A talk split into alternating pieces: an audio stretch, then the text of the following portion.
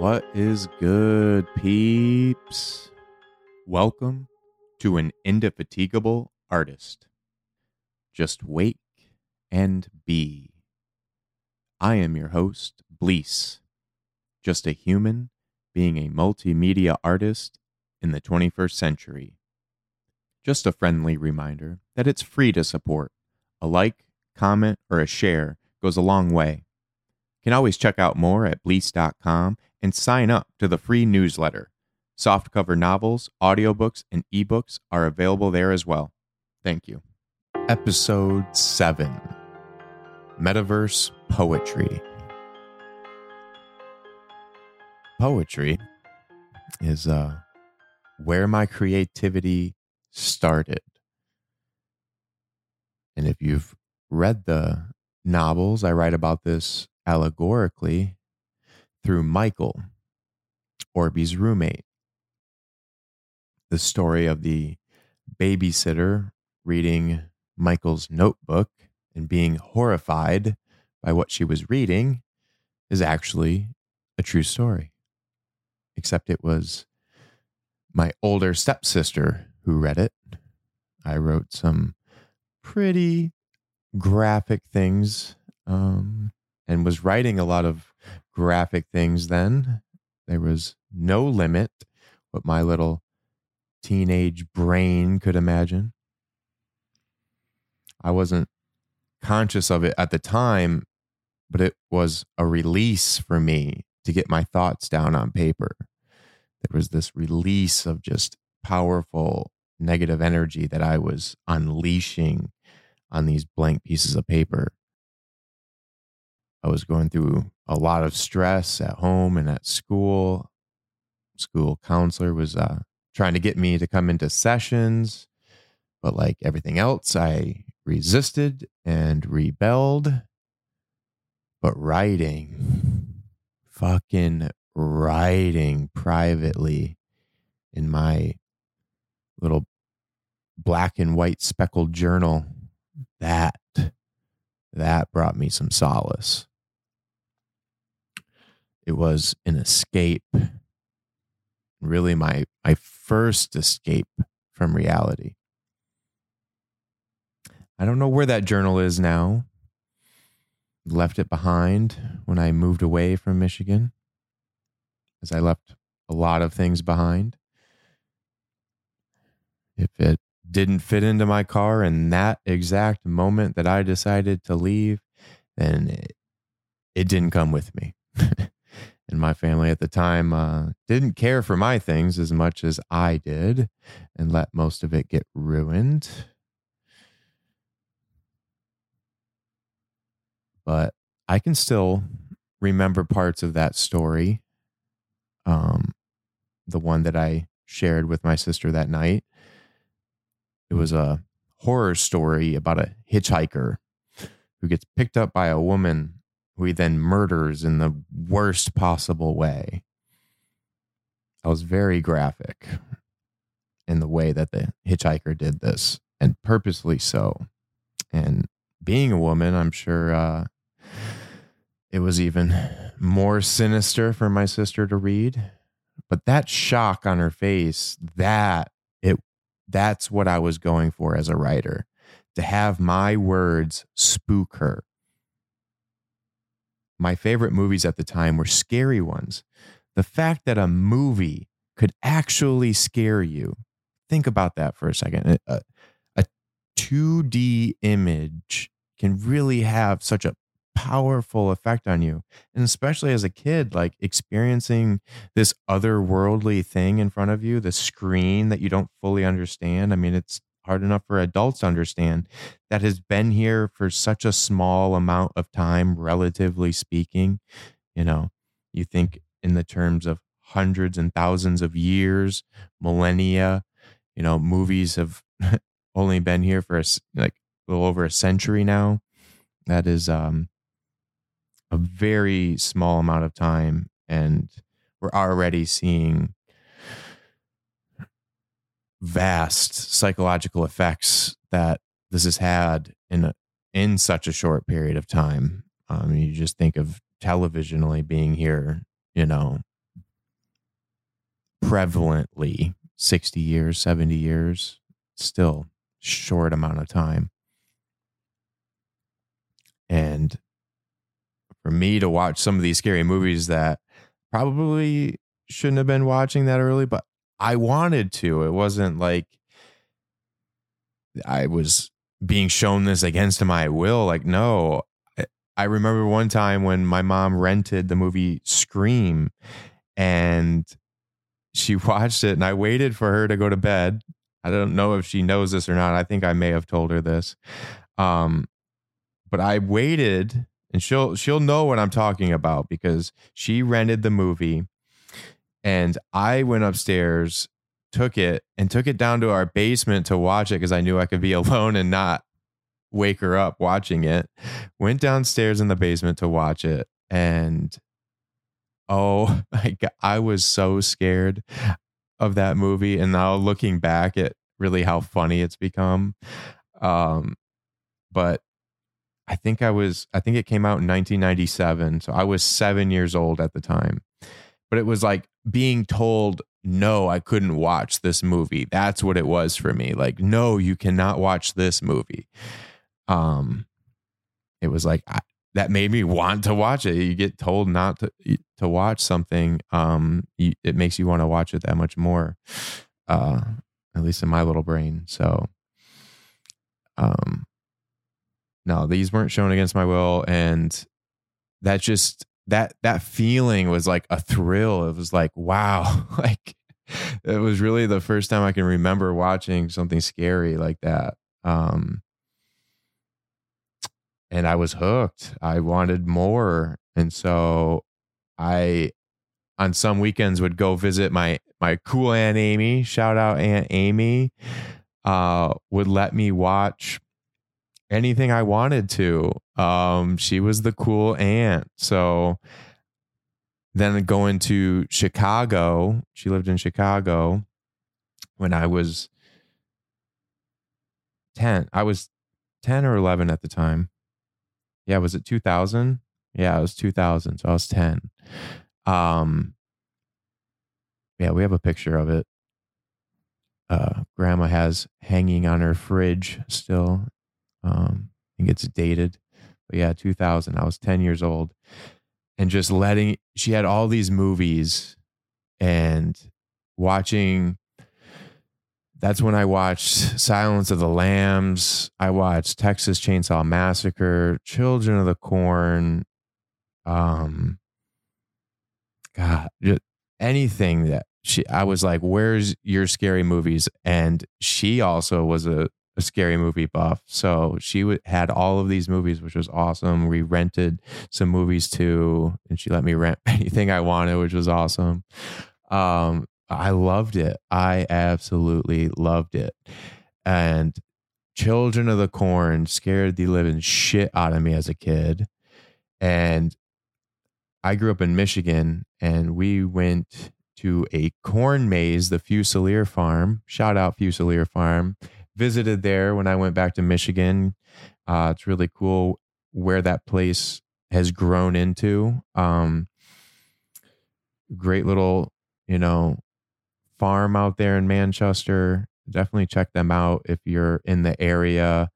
Uh, we got uh, jarred pears, jam. Um, they have so much there now it's so good too. You know, farm raised food is so good. Um, but we went there as a kid, and they had this huge corn maze that was uh, pretty famous in the state, and I remember like it was after watching these movies and being scared of these movies. We go in this corn maze. I am scared shitless. I was so scared. And it was because of these movies. Like I had watched those movies and now I'm actually in a corn maze, going through this corn maze. I'm with my mom, my cousin Mary. I think Heidi was there. Um, I'm not I'm not exactly sure, but I just remember I was the youngest one there and I was so scared. I was like chewing on my long sleeve shirt and grueling through it. And at the end, they have the chainsaw guy chase you. was, and uh, you know, of course, they had the people jumping out and shit. Oh my god! And so, yeah, they got me good through that maze, and it was it set up because of those movies that I watched. I would not have been as scared if I didn't watch those movies, and so learning early on and really reflecting on this what you know going to film school you reflect a lot about your interactions and your first interactions with film. Um, going to the mo- movie theater, you know, the first time you go to a movie theater, and I talk about this too in my my thesis of that traumatic effect of going into a movie theater for the first time, whether you're consciously aware of that or not. That is an event. That is a moment. And as is the first time you looked at um, a touchscreen phone like an iPhone um, that in a minute way is an experience and a traumatic one um, and of which we're still learning more of that. I would you know it's all an evolution you know. Movie is an evolution of painting moving images you know animation and to go from having to go to the theater to having a movie theater in your pocket essentially it's not as profound because in the theater you know you're in a, a dark space you really have this kind of out of body experience in a movie theater that you don't have as much in a phone but you still do um, to a certain degree while you're interacting with these social media platforms you're having this this out of body experience and it's taking place on these different platforms uh, that are now you know more and more computerized. So you're living in these computerized dreams in a way. Um, and so looking back at this time psychologically of what a young kid would be experiencing watching uh, these movies that you don't fully someone that age can't fully understand you know in watching these. And i remember watching godfather and not fully understanding what i was watching. All i knew was the director was from michigan um, francis ford coppola. And just that in and of itself was cool. It was like, oh wow, okay, this guy's from Michigan who made this movie, and uh, that's how it was set up to me by my other cool um, aunt, my aunt Mary. Um, who I've talked about in previous episodes. Um, so grateful to her as well. She showed me a lot of uh, films early on, some great films. Uh, a lot of James Bond. I will forever remember the James Bond with her.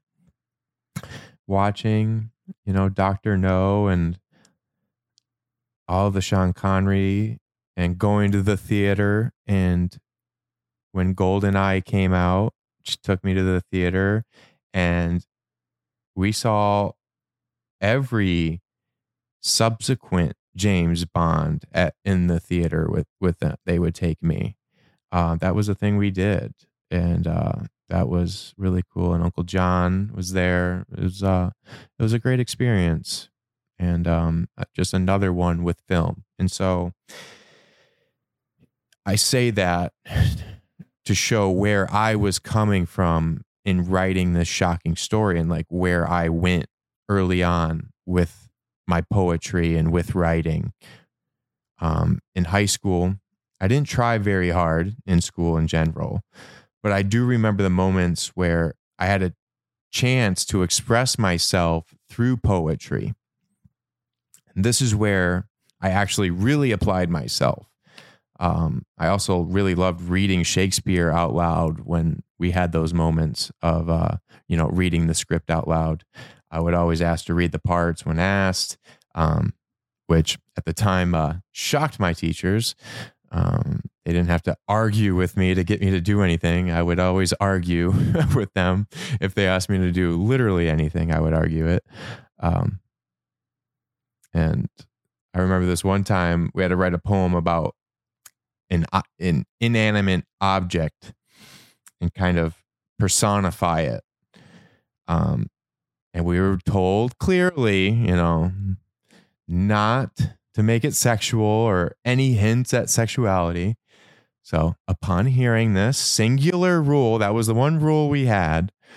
We had to personify inanimate objects, and we had one rule: you couldn't sex, you know, sexify it, whatever. No sexual hints. So I knew this one rule I had to break. I wrote mine about a cap where I rode on top, rode on the front, rode from the back. And the laugh I received from the class, I'll never forget. They were roaring, laughing.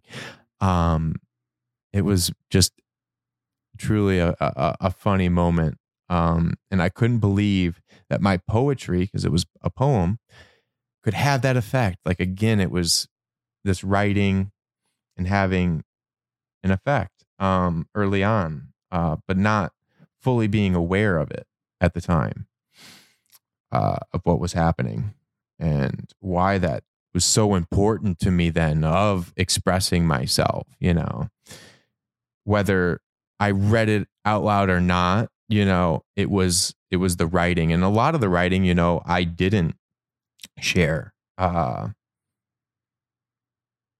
and I never really took writing or poetry seriously. I didn't take anything seriously at the time, but I did when I went back to college. And it was the sole reason for going back was to improve my writing.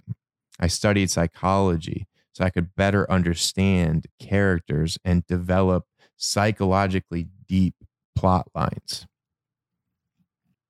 I don't have any writing from that time. Um, like I said, I lost that that journal um, as a kid, and in my first couple years at college, I had a writing class, um, and in that we were to write in a journal at least five times a week.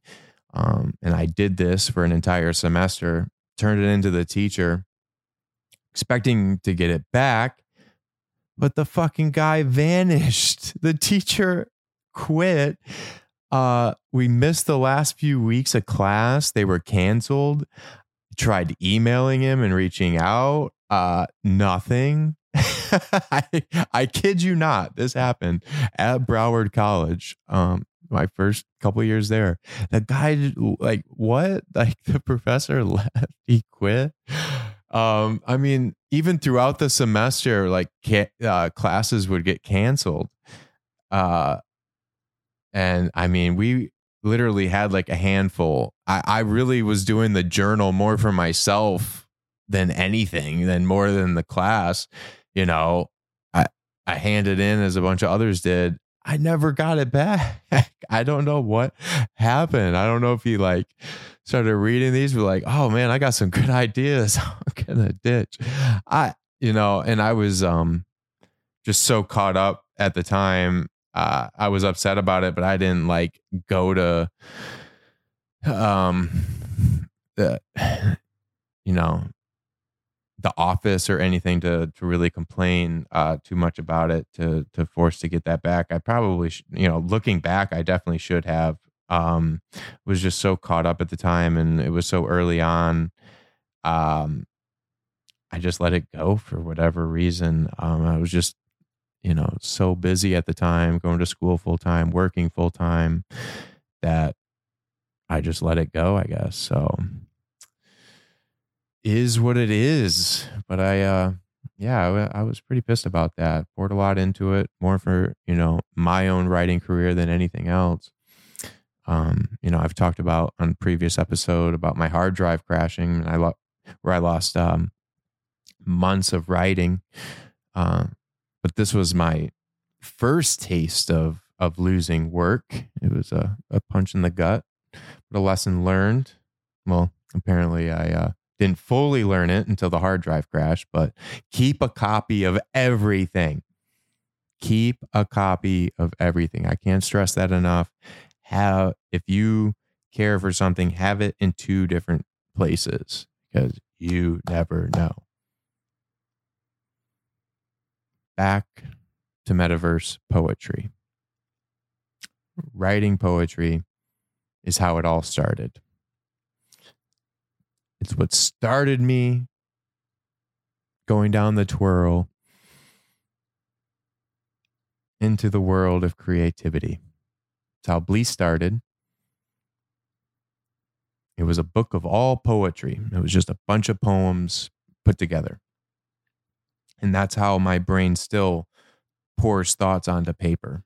Um, when I write down my dreams, it's short lines that eventually become stanzas. Um, when I'm writing my dreams down, I'm typing as fast as I possibly can, um, as fast as my brain and my fingers can let me. I I try to get out of the way and go on autopilot during this time to just get it out as fast as I can. Um, and it unfailingly comes out as a poem.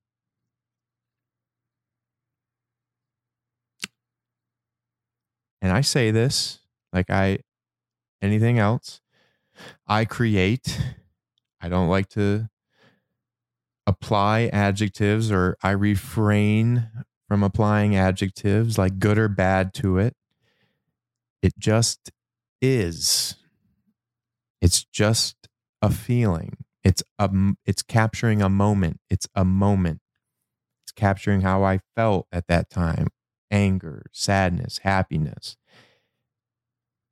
And expressing it in an individualistic way. Take a trip down memory lane, deep, far back in the brain, where your conscious looks like a speck of grain. What all did you see? Be easy. Memory can burn worse than a third degree. Memory is free. Memory is yours. Use memory to foresee. Write your memories down before memory flees. Past is past. Today, it can't harass. Memory can strain so you don't live in vain. Memory can stain worse than blood on a shirt. Memory can hurt worse than any physical pain. Memory is pure. Memory endures. Memory cures. Time makes memory a blur. Memories are surreal. Memory is so real. Memory reveals experiences from the past, experiences so powerful, even today, a shadow is cast. Amazing how time creeps so fast. It's a poem I wrote in my early days of writing poetry that I scatter through the first novel, Bleace. So, with poetry re- really being the foundation of my creativity, it felt only right for that to be the way I entered Web3, how I entered the metaverse, how I minted my Genesis NFT collection on Tezos. And for those who don't know, Web3, like the two webs before it, is another evolutionary step for humanity. Web 1 was email. Web 2, social media, the MySpace, Facebook, Instagram. Web 3 is the metaverse, it's 3D. It's a 3D space with 3D avatars. I like to think of it and call it a digital Pangea. It's bringing the world together like never before. There's a sense of presence felt in these virtual plots of land that can't be felt on a Web 2 timeline or a video call like Zoom or FaceTime. When you're in a virtual club with other 3D avatars, it feels like you're with them somewhere, partying and dancing. There's an energy that can't be felt if you're just watching a live stream on Twitch or YouTube. The first time I was in a virtual space was in October 2021 on a platform called Hubs by Mozilla. This was a virtual party on Halloween hosted by Shark Anthony. A couple months later, in December of that year, going to my first virtual concert, seeing artists like Serena Ellis in Category 5, both of whom I've become close with ever since. Going to that virtual concert was a powerful moment being there with all of those people. There were 300 to 400 people there. And being in 2021, not having been to a live concert since before the pandemic, going to this virtual concert felt like going back to back to one in real life seeing live music being performed, being in a crowd with others, dancing, jamming to music, getting to meet like minded people. I was instantly hooked and saw the potential that the universe had of bringing the world together. And better than Web 2, it's bringing them together bypassing an algorithm that has so often kept people from each other, from seeing each other's work, suppressing artists and small businesses. I will get more into this on a future episode, but the algorithm and how it's set up for profit has severely hurt small artists and small businesses over the recent years, making it so hard to break through and reach an audience that would appreciate it. What I felt being in that virtual concert was life changing. I published my first novel in June 2019. That summer, I went to nearly every bookstore in the Northeast. I went to New York City, Philadelphia, Washington, D.C., Stanford, for a couple reasons. To see which ones I could try to get my self published novel into, and two, to see if I could do some live readings. Well, I wasn't able to get into any bookstores because if you're not published by one of the five main publishing companies, you cannot share shelf space with them. Any novel, any book that's sold nationally cannot share shelf space with a self published author like myself. But I'm not willing to give up any piece of these novels. This is my life's mission. Um, I want to make these animated films. I don't want someone else making the decisions on what these characters look like or how it gets executed um, I want to say in that. Um, I've just seen too many instances where this has happened, and I guess you just got to let it be at the end of the day. Um, but I really want to see this through, um, and uh, willing to to stick with it. So I wasn't able to get into any bookstores.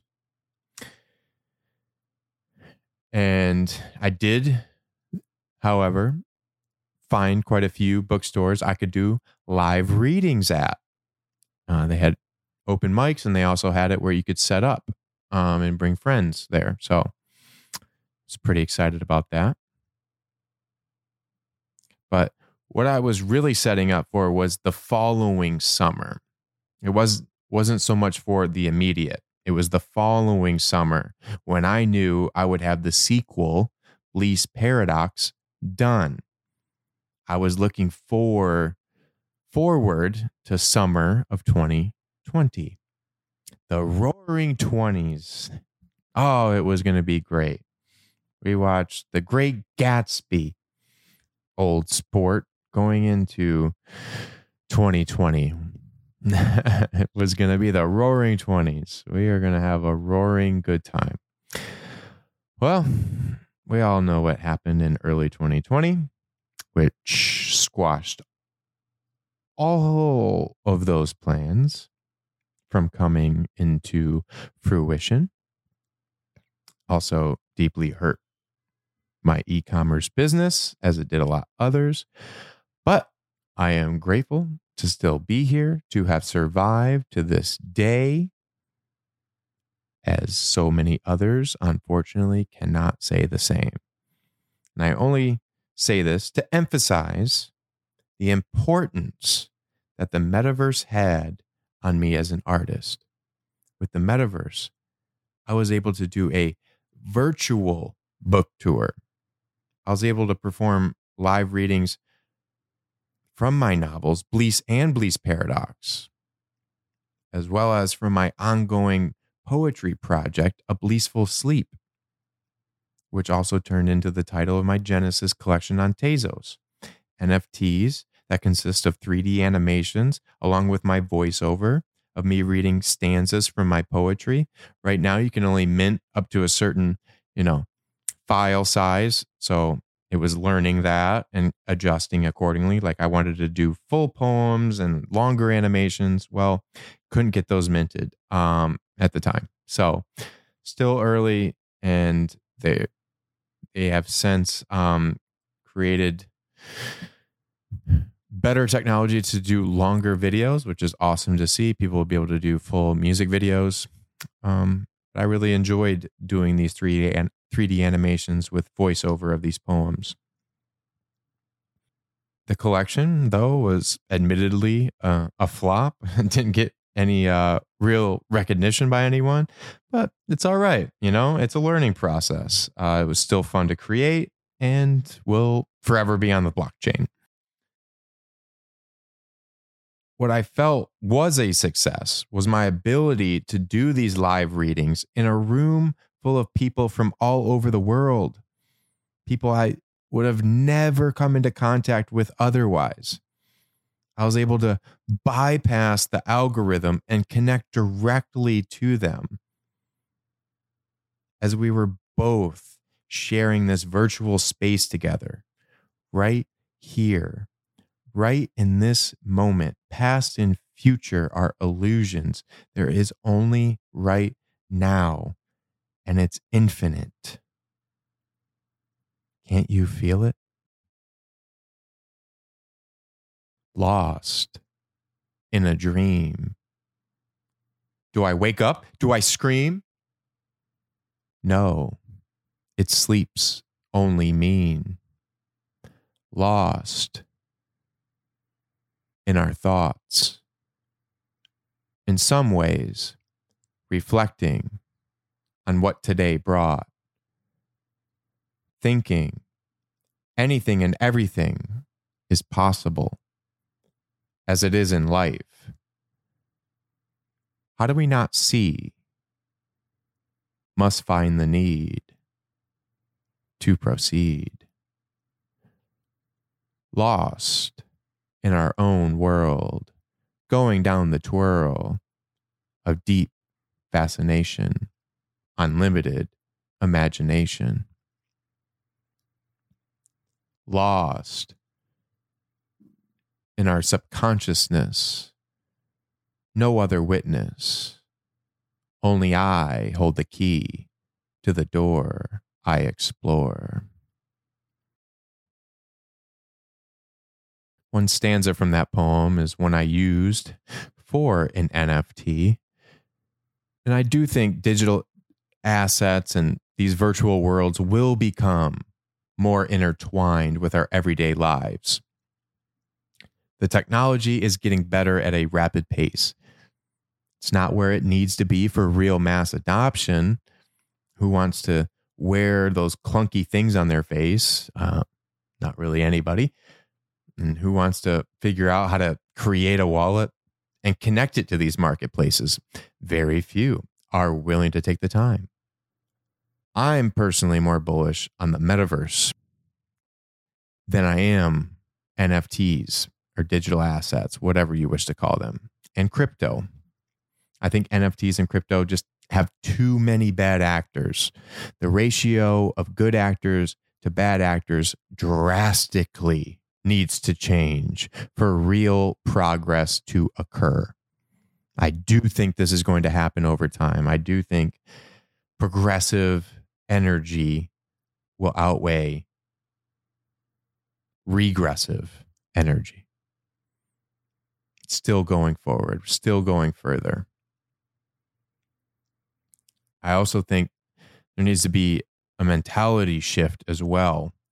Um, so many in the space have a fixed mindset over a growth mindset. They fixate on this one belief, and whether it's about an individual or you know a concept, as new information comes out about people or marketplaces, like they're just fixated on on what they already think, you know, at, and take as information. Um, and if you criticize it, you're dead. Fuck you. Get out of here.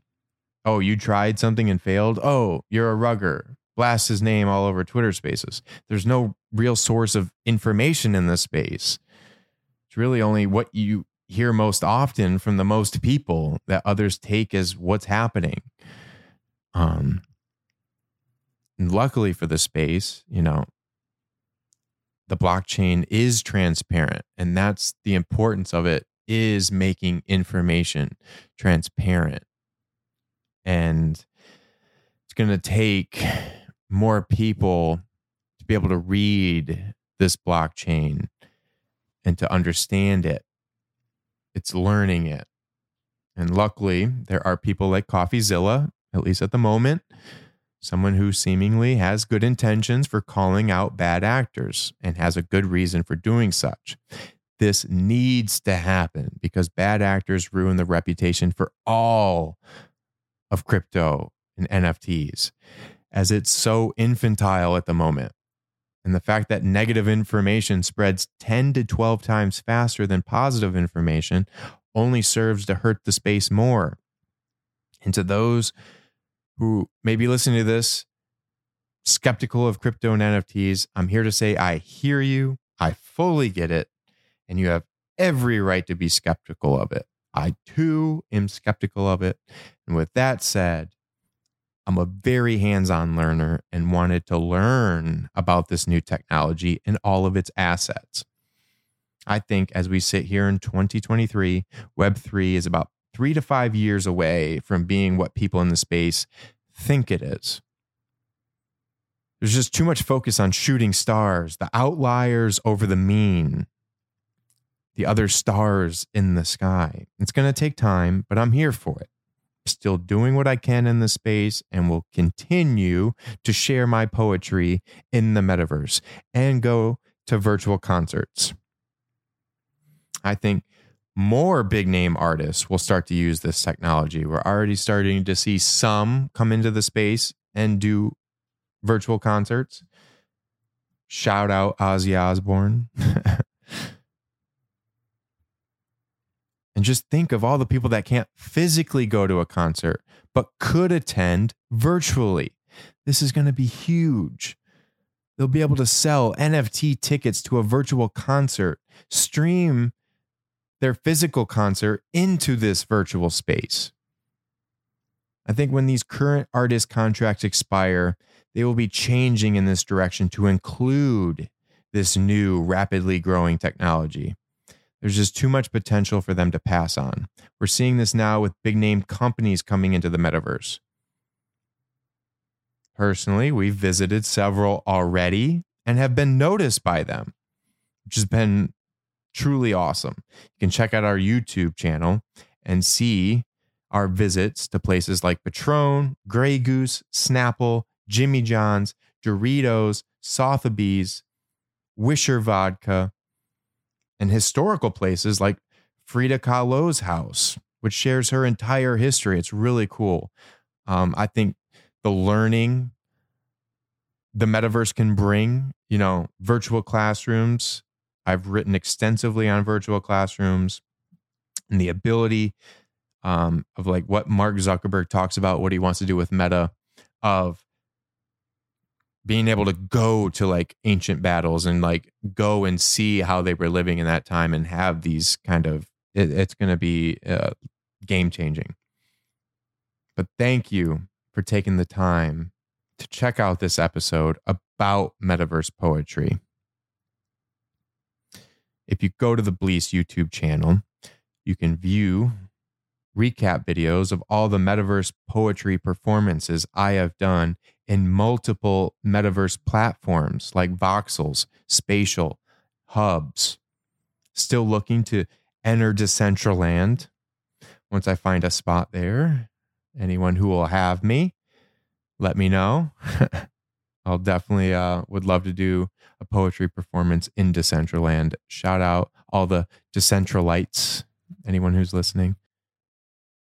And to anyone who has never been to the metaverse, if you have any questions, please let me know in the comments. Reach out to me through bleace.com. I have a submission form there.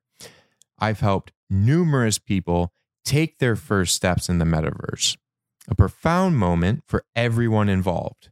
It feels like walking on the moon. You don't need a headset or anything. With Spatial, they have a free app on the phone you can download and can visit one of the galleries that I built in Blender and deployed on their platform. Meta Party Vibes HQ. All the virtual galleries I have built can also be found on bleace.com where you can enter via mobile, desktop, or VR. I appreciate you listening, and we'll see you next week as we go further together, one step at a time.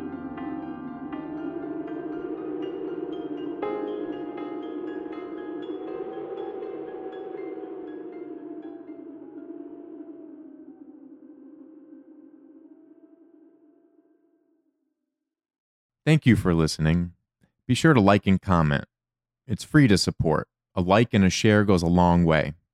Softcover novels, audiobooks, and ebooks available at bleace.com. Let's go further together, one step at a time. See you next week.